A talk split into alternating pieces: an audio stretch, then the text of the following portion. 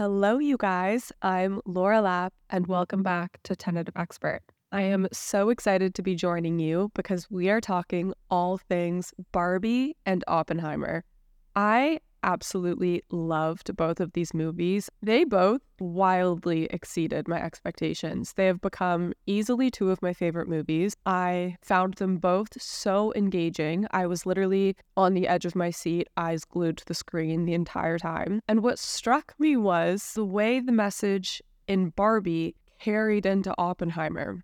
Oppenheimer provided a perfect example for the dangers of the patriarchy that were subtly raised in Barbie.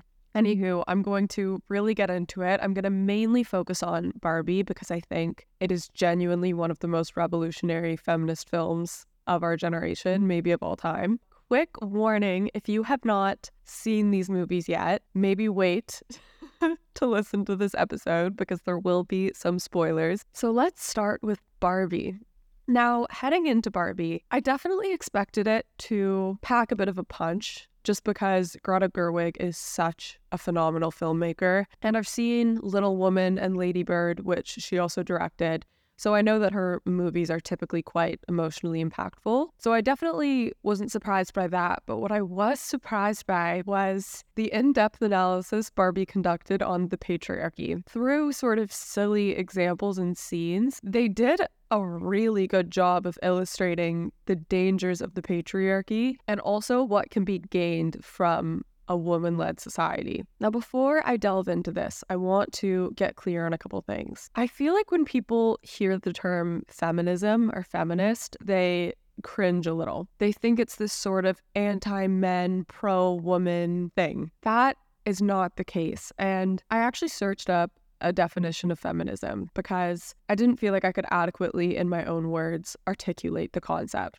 Oxford Dictionary defines feminism as the belief and aim that women should have the same rights and opportunities as men, the struggle to achieve this aim.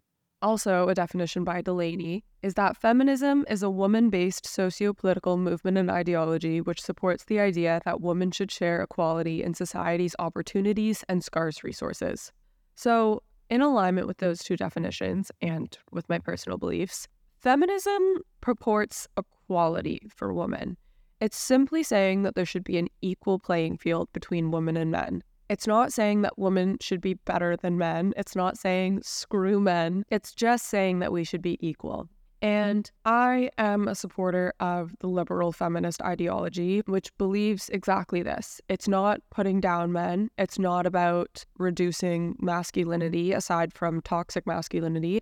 It's simply about giving women the same opportunities and the same resources. You have to remember, feminism originated in the 20th century and even earlier, but that's when the movement really made a name for itself and became an ideology. And it originated when women had no power. They couldn't own property, they couldn't have a credit card, they couldn't drive cars. Men held literally all the power from top down. Women were only seen as suitable for roles as mothers, caretakers, cleaners. Even saying that makes me like cringe internally. But you have to remember, this actually wasn't that long ago. We're talking like 50 to 100 years ago. So the amount of progress that's been made when you kind of zoom out and look at society from a bird's eye view is shocking. Women really are rapidly achieving equality. And I'm talking about North America. There are definitely areas of the world that are behind in this regard. And we definitely haven't gotten there. I think there's still a ways to go, which was highlighted in the Barbie movie. But when you look at where we started and where we are now, I mean, women are bosses in today's world. It only takes one look at Margot Robbie. She produced the Barbie movie with her own production company, Lucky Chap Entertainment. And then she appointed a female director, Greta Gerwig. And the movie had not only the biggest box office opening of the year, outperforming Oppenheimer, which is just crazy, and I'll get into that in a moment, but it also had the biggest box office opening weekend for a female director in history. Now, let's not understate how huge this is. Not that long ago, Hollywood was dominated by men. In the past 10 years, we've seen such a shift towards women speaking up. And this was really through the Me Too movement and expressing the injustices existing in Hollywood on all levels from sexual harassment to discriminatory pay practices to women just facing the glass ceiling over and over again and not having access to the same opportunities and the same rights as men. Barbie could not be a better example of women shattering the glass ceiling. I'd say after the President Barbie set, the glass ceiling is nearly non existent. Now, I'm not saying that women don't face battles, and I'm only talking about Hollywood here. To get to the top, they absolutely do. And I do think we still have to do a little bit more to prove our talents and our ability in comparison to men who sometimes are able to coast a little more. But Barbie illustrates how wildly far we have come. And I truly think it's only up for here. I think Greta Gerwig and Margot Robbie have set such a strong example for women to follow. And they've really paved the way now, here is what is so crazy about Barbie outperforming Oppenheimer at the box office.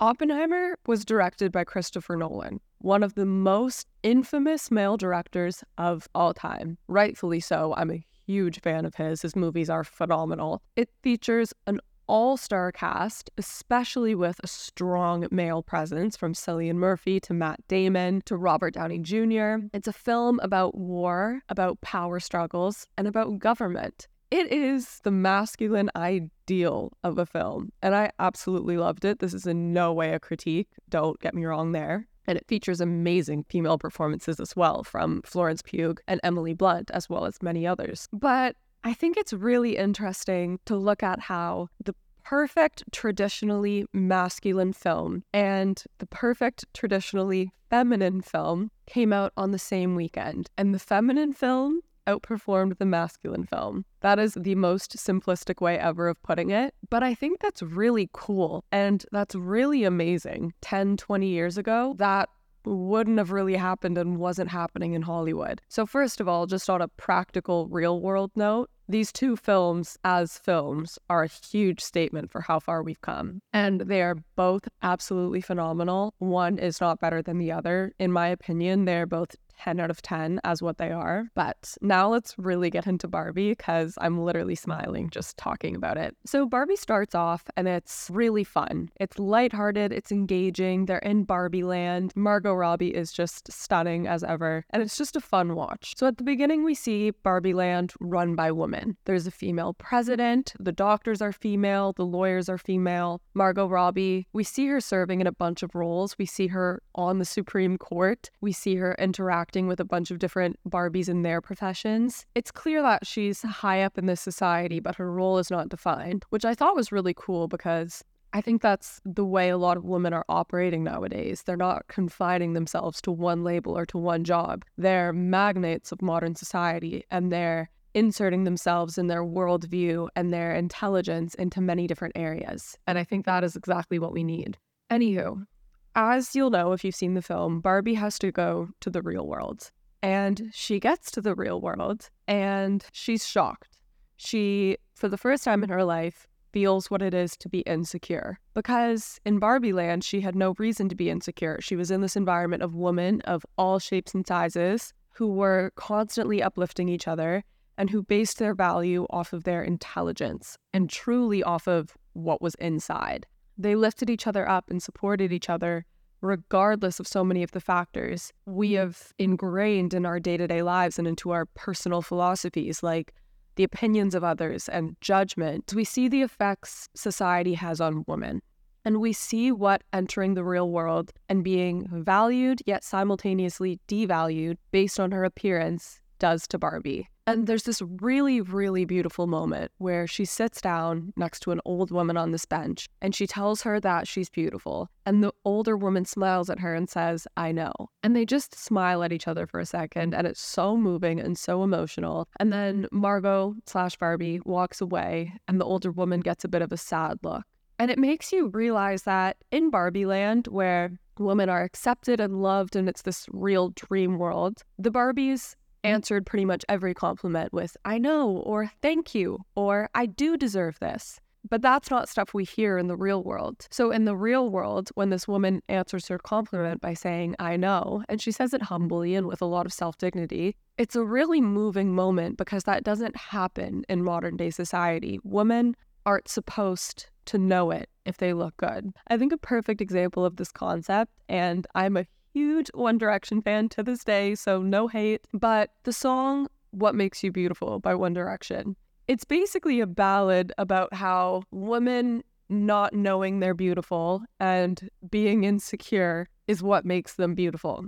And I'd be singing this at the top of my lungs it is still a banger, and, you know, I'm not taking that away from it. But I think it's a perfect example of the messages that we're fed so often as women and us younger girls. I was raised not by my parents, but by the world with the belief that I wasn't supposed to know I was pretty and I wasn't supposed to know if I looked good. And if people complimented me, I was supposed to act shocked and super grateful.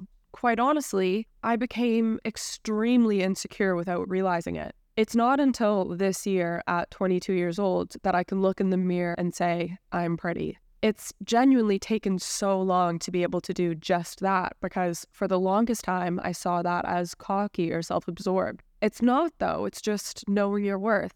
For the most part, we don't see men walking around opening up about their insecurities. Or if a man gets complimented, they're just like, thanks, bro, and kind of move along. They're not like, oh my gosh, really? You think I look good? And now I'm a girly girl, so I probably will answer many things in the future with that type of response. But what I'm saying is, it's a lot more acceptable for men to acknowledge their strengths than it is for women. If you watch any mm. interview with a top CEO who's male, you'll see them stating a lot of their own abilities and talking mm. about their routines and talking about why they're the best, essentially. And they speak with a lot of conviction and self belief. And there's nothing wrong with this. But the problem is that there's such a double standard when it comes to women. If you see a woman in politics or in business sitting down and really talking unapologetically about her strengths, and saying, you know what, I am hardworking, I am driven, I'm motivated, and I'm smart, it's typically met with a lot more resistance. And I think we're making waves in terms of this. I think that we're really seeing the rise of a culture where women support each other and where men support women. There's really this rise of a culture that uplifts women to their full potential. But up until this point, because I'm really seeing that shift starting to take place, women were labeled as bitchy or full of themselves. We just hear all these things about women, but you don't really hear the same about men. If men are super confident or even a little cocky, they're usually still labeled as suave or smart or kind of bosses. And the same just hasn't applied to women. But now back to Barbie. Barbie has this experience in the real world where she's made to feel so insecure and she's belittled and she's shamed. And she returns to Barbie land completely defeated and depressed. And in her absence, the Kens have taken over. Now, this is such a silly way of displaying it. I guess it's very humorous and lighthearted, but this scene was really fascinating to me because the way the Kens took over was they made the Barbies forget what they were capable of. So as they asked them to fetch them beers and to make them meals and to clean up after them. And I'm not saying that's how modern day society is, but again, it's illustrating a point. The Barbies forgot that they were capable of being doctors or of lawyers or of even being the president. They began sort of settling into these roles and just serving the Kens. And we even see with a few of the Barbies, they start actually enjoying it. And they're like, this is so much easier. This is so fun. I'm so glad I don't have to do that work anymore. I think it's a really interesting real world parallel where women in the past have and women still do forget what they're capable of. I wrote a poem a while back about how I think in all women there's a lion, and there's a lion waiting to break free. And I think that we see women who keep that lion tamed and don't let it out for their entire lives. And they end up in situations where they just don't feel entirely fulfilled and they don't feel entirely happy and they can't put their finger on why. And they feel like they aren't being true to themselves and like they lost themselves somewhere back down the line. But again, they can't put their finger on it. And it's because, as they were told to be small, they tamed that lion time and time again until its roar was quieted to a whisper and until they couldn't even remember that it lived within them. And then we see women who set the lion free. An easy example to provide right now is Margot Robbie herself. She plays a stunning portrayal of Barbie, and she led this entire filmmaking process herself, aside from the help of the incredible Greta Gerwig, who is another example of a woman with her line set free. And I think a really interesting thing about both of these women is they maintain their femininity and they don't apologize for it. Greta Gerwig often gets emotional in interviews because she knows that emotion is a strength. It is such a power to be able to feel for others and to be able to empathize. We studied this a lot in political theory. It actually does enable you in many situations to make more rational choices. People look at women in society and think if their emotions get out of hand, so to speak, they can't be rational. But actually, it's proven in multiple studies that the opposite is true. It is also proven in political theory that men have a habit, and it's because they're often raised with this culture of toxic masculinity, so it's not necessarily their fault, of letting anger cloud their emotions in a negative way. It has been proven that if there were more female leaders, there would be a much lower likelihood of war because they would be more likely, and it's because of how they've been raised and their conditioning, to see the other side's point of view and empathize with them and see the potential negativity of the situation weighed against potential positivity and make a rational choice. When you look at most wars, it's because there's this extreme quest for power. And that quest is often irrational. If you look at many wars which were over territory, it would have been more cost effective. It would have prevented casualties. It would have kept both societies stronger and able to support one another to not invade each other's territory. But instead, this quest for power, which ends in a loss of finances, a loss of resources, and a loss of lives, leads both to invade the other and maybe one will win, maybe one won't. Either way, it's a long walk for a short drink of water. Okay, great, you've acquired another territory. Let's zoom out and look at things from a bird's eye view. What does that really matter? If both territories are living in peace, that is wonderful. Why does one need to be more powerful than the other? Why can't they just support one another on a quest for world peace? And that is something I truly don't understand about the world and about politics. And I understand that it's more complex than that and there are interests at play, but I mean, really, there doesn't have to be. And I think that's something we've been so conditioned to accept and believe, but we're all not going to be here forever. So, what does it really matter if one side has more power over another? Anywho, that was a side tangent. Barbie just gets me really inspired. Back to Barbie. So, we see these women forgetting their worth and forgetting who they are. And yet, Barbie, Margot Robbie herself, comes back and she remembers what all of them were and she remembers their power. And with a couple of other Barbies who also remember, she goes up to the Barbies and, in funny ways, reminds them of who they are and reminds them that the patriarchy exists and that it has overtaken them and clouded their interests. And they snap out of it. And then the funniest thing is the way they regain their power is they make this plot to flirt with all the Kens and go on these dates with them and then kind of switch up who's flirting with who and turn the Kens against each other. And they make a point in the movie. They say, We're going to have the Kens end up fighting each other and they won't be able to remember whose side they were originally on because they were all originally on the same side. And I think this is a really interesting parallel that carries into the film Oppenheimer because we see in Oppenheimer, there are all of these men working together to create the atomic bomb. Mm-hmm. There's Oppenheimer himself, there's Matt Damon's character, the war general, there's all the different scientists, there's President Truman, there's Robert Downey Jr.'s character, all these different influences with vested political interests. But at the beginning, all these characters I just mentioned are on the same side. It's only as the film progresses that we see them start to turn on each other but they're turning on each other because of varying interests for power. We see at the end of the film, Robert Downey Jr.'s character, Lewis Strauss, was so hateful of Oppenheimer for the amount of attention he got, and because he felt like Oppenheimer had never taken the fall for what he created. But what he isn't recognizing, which other people in the film do recognize, and it's why Lewis Strauss doesn't attain the political power he hopes to and is voted out, Oppenheimer didn't make the order for this bomb to be detonated. Yes, he created the bomb, so he absolutely had a huge role in that event. but we see him morally grapple throughout the entire film with the implications of his invention. In my opinion, and this is my opinion on the film, not necessarily on real world events, but based on Cillian Murphy's portrayal of Oppenheimer, I think that Oppenheimer let his ego get in the way many times. And I think his quest to be the best scientist of all time led to him feeling a need to create the biggest scientific invention of all time. So, when the American government asks him to create this bomb, and he knows that he can do it with the right team, as a scientist who has a quest for innovation and for power in his field, he isn't able to turn down that opportunity. And we see him growing increasingly tortured and increasingly conflicted as it becomes clear that this bomb is going to be used. Right up until the end, he has a very hard time admitting to himself that it is going to be used. I think part of him rationally knows it, and yet part of him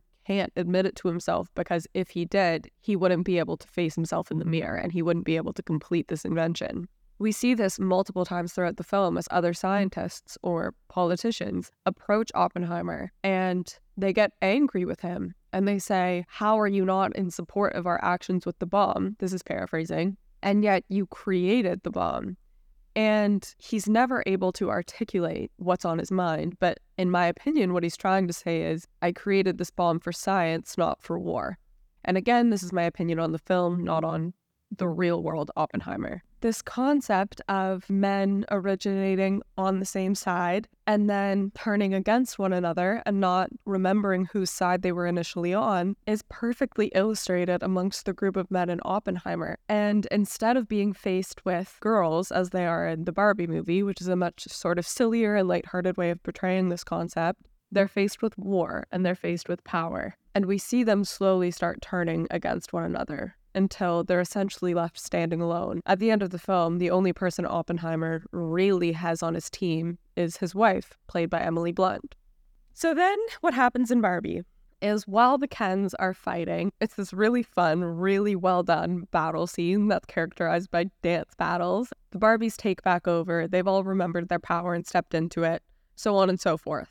Also, complete side note Michael Cera as Allan was so good in this movie. And I also think he was the perfect representation of how there are many men who actually side with the woman, and sexual orientation has no bearing on this. There are a lot of men who are rooting for the woman just as much as women are. And I think it's so cool, and I think it's perfectly portrayed by the character of Allan. Anywho, so he's been on their team the whole time. So I love how, regardless of the amazing portrayal of female power, there still is a hint of that message that men are part of this too. It's not just women. To go back to that original definition of feminism, it's about equality. And I can already hear the counter arguments people would make to this because I do understand. I can put myself in the shoes of a man sitting in that movie theater. And I can see how maybe you'd feel like the film was really down on men, or you'd maybe feel uncomfortable watching it. And that's totally fair. I think that movies like this that are groundbreaking and that are shattering stereotypes are going to be uncomfortable for some people. But I think that's how it has to be because change, even of a positive nature, is uncomfortable. I remember my coach once saying to me, I grew up riding horses and I had this really great coach. And he once told me, and it always stuck with me if you want to develop a habit or make a change in your riding, but this applies to life, you need to exaggerate that habit at first for it to stick. So then later on, when it's really ingrained in my mind, I could underdo it a little bit and I wouldn't have to think about it and it would just be automatic. And I've applied this to all areas of my life. If I want to develop a habit of working out, I won't overwork out, but I'll be really strict and overdo the process of getting to the gym. I'll set an alarm on my phone, even if it's midday, with just a little note saying, go to the gym. And this is why I've learned to be able to stick to habits because it's not the habit itself I'm overdoing, it's the motivation to do that thing and the urgency of doing that thing that I overdo. And then eventually, I don't need the alarm. It's just ingrained in my brain, and that's the routine, and that's what I'm doing, and it's not even hard anymore. You may be wondering why I've raised this point and this concept. This applies to feminist theory as well. And I think this is why a lot of people have had qualms with feminism because they haven't fully understood this. But you have to overdo something for people to hear it and understand it and implement it. So that in the future, we won't need this message anymore because it'll just be the way things are. In modern day society, and it's absolutely not anymore after recent years and films like this one, feminism was rather dormant. If you go back 50 years, women were settled into these roles in society. They were meant to stay quiet and they were meant to take care of things while the men went out and made change. To break those societal norms, and to literally change the way society operates and to change people's perspectives on women. That is a fundamental ideological change. You have to make a lot of noise to get that change to happen. It has to be a symphony of women around the world raising their voices. And you have to do things that will set the precedent for years to come. Women 50 years ago protested in the streets and did these large political displays because to change a societal norm, that's what you have to do. Remember how I said it's not about overdoing the habit itself, it's about overdoing the process? The same goes for feminism. It's about overdoing getting the message out there and small theoretical challenges to those around you and to society every single day, which add up and add up to the point where people understand this viewpoint and it's ingrained in their minds and it's just the way the world is. So the Barbie movie definitely displays female superiority. But the reason portrayals like that are absolutely vital is because for the entire existence of modern society, we've seen male superiority proposed and believed as the way society should run. So, to shift that narrative, you have to overdo the message a little bit to hammer that home in people's minds and to make them understand why women deserve equality. By displaying female superiority, it makes people realize why there should be female equality. Each gender, respectively, could do the same things. So, the point of Barbie highlighting that concept is once you understand that both genders could take on these roles in society and are equally capable of all of these things, that is when equality is achieved. Because one day it won't be, oh my gosh, a woman is taking this role. That's such an accomplishment for women everywhere. It'll just be normalized and it'll just be men achieving things and women achieving things, and gender won't be a factor. But in the meantime, that message has to be overdone and it has to be highlighted that women are capable of achieving the same things as men. And we know that men are capable of these things. That's undeniable. They still are and they always have been. But society has only focused on that. We have not seen enough examples of how women can do the same. And films like Barbie set out to highlight that. And the reason why I touched on the real world success of Barbie as a movie is because that is a perfect example of women achieving equality. When you look at those two films, essentially at the end of the day, that's a woman led film and a male led film in terms of actors, directors, producers, etc., releasing on the same day, supporting one another, and achieving equal levels of success. At the end of the day, both were smash hits, and they both will be classics, I believe. Now, here's the thing while Barbie effectively highlighted the concept of female equality and the fact that we can run the show, throughout the final portion of the film, through Ken having a breakdown and not feeling comfortable crying in front of Barbie and expressing how he doesn't really know who he is and he doesn't know his identity without the Barbies. And he's kind of been acting out and doing all these things because he feels confused and he feels a little lost and he feels like he can't show his emotions. We even see at the end of the film, and it's a really funny way of showing it, but he's wearing this big fur coat and he throws it off because he realizes he doesn't even want it. He was just wearing it because he thought it looked cool. And then he changes into a hoodie that says, I am Kenneth. Oh my God, it's a good movie.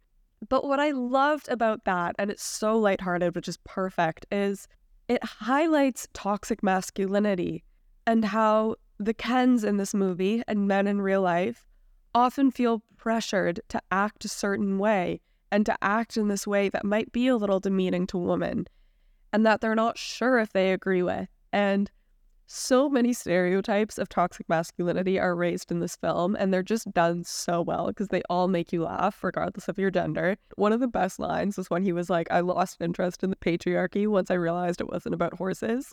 Ken essentially loves the patriarchy and supports it because he feels comfortable, but he doesn't really agree with it. And this at the end of the film leads to him breaking down a little bit. In the real world, I can understand, and I think we can all understand, why men do hold up the patriarchy. And it's because I think there's such a fear of judgment if you go against that grain. Men, fairly enough, may not want to be perceived as the Allan in modern day society. They might not want to be seen as more feminine. And that's completely okay. As a woman, I understand that. I don't want to be seen as more masculine. And I want to be very clear there is no judgment whatsoever in that statement. That is just my truth. And that is how I view myself, I guess. And maybe that is close minded. I'm constantly unearthing and challenging my own views. But I really do understand why men would want to be perceived as masculine, but also are masculine. And that's completely okay. But I want to bring up the concept of a power couple where the woman is a boss and she is independent and she is a star in her own right. And so is the man. And together they are just a power couple. They are this beautiful couple in which both are equals, both are powerful. And I think that's kind of the way we have to start looking at society. It's not taking away from one or the other. Women can be independent, powerful, and successful, and so can men and they can still love and respect each other. I am absolutely not a feminist who's sitting here saying, I don't need a man, I want to do everything on my own, la la la. I'm a feminist, but I'm also a romantic. I really want to get married one day and have kids, and that's the truth. And I love love, women who love women, men who love men. I love it. At the end of the day, that's personally how I feel. I'm a feminist and I believe in female equality and I believe that women can do everything men can do. But I also love men and I wouldn't want a world without them and I want them to keep succeeding. All I'm saying from a feminist standpoint is that I want to see women continuing to achieve that same success. I want to keep seeing Barbies and Oppenheimers. I want to see a world of powerful women and men who love each other, regardless of gender. If our world operated on a foundation of love and empathy, which was perfectly highlighted in the Barbie movie, there wouldn't be conflict. Truly, if people all collectively, and I'm talking about world leaders too, and I know this is super unrealistic in our current landscape, this is not going to happen. But what I'm saying is, one day down the line, if every single person came from a place of mutual understanding and a recognition of the greater good, there would be world peace, period. And that doesn't mean there wouldn't still be disagreements because disputes are natural. We're all going to disagree at some points. Everyone has their own internal opinions and ideologies, and greed, as ugly as it is, is a characteristic of humanity. And it's something that people have to be aware of and acknowledge within themselves and not let it lead their lives and not let it interfere with their actions. And I think a life lived without greed is a life that knows much more peace just as a world without greed is a world that knows much more peace. All right, so that was a long form discussion on Barbie, Oppenheimer, and their real world implications and messages. I really hope you guys enjoyed. I think both films are so great for the industry and honestly great for society. Both contain really important messages. Barbie needs to be seen for the feminist philosophy it displays, and I think it could not be a better movie for the younger generation to watch and to understand. Also, I think Oppenheimer paints a really accurate and nuanced depiction of American politics and politics at large. And I think it displays the confliction of ego with morality and how conflicting interests in power and war play out in certain scenarios and the detrimental effects that can have and the violence it can lead to.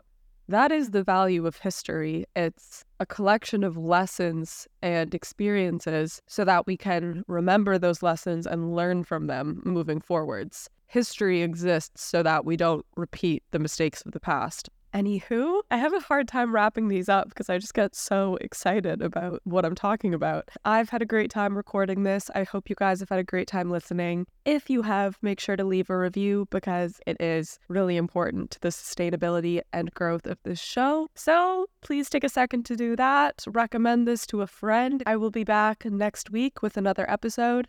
I am Laura Lapp. This is Tentative Expert. Mwah.